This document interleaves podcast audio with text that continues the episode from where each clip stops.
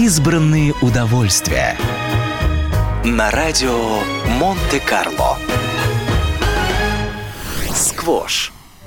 Среда, в которой зародился сквош, была далеко не столь аристократичной, как та, в которой этот вид спорта практикуется сегодня – Первые упоминания об игре с мячом и ракеткой в закрытом помещении найдены в английской книге 1807 года, где рассказывается о заключенных долговой тюрьмы Флит Призон, увлеченно бьющих мяч ракетками о стены во внутреннем дворике.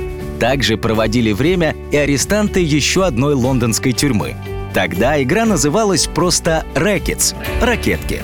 Называть этот спорт сквош стали с конца 19 века из-за того, что мягкие каучуковые мячики, которые использовались в игре, от ударов о стенку сплющивались, а сквош по-английски — расплющенный. Постепенно из маргинальных слоев сквош шагнул в школы, университеты и клубы, а оттуда и в высшее общество. Собственный сквош-корт был даже на борту знаменитого «Титаника». Сегодня сквош пользуется большой популярностью у бизнесменов и недаром называется «игрой для богатых». Дело здесь не только в стоимости экипировки и самих занятий.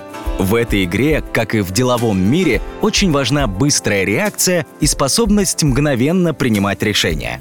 Кроме того, по мнению журнала Forbes, сквош помогает наладить полезные бизнес-связи, а заядлые игроки утверждают, что эта игра является самым здоровым видом спорта из всех существующих, поскольку оказывает благотворное воздействие на здоровье многоработающего человека, позволяя размяться и качественно отвлечься от проблем и деловых вопросов.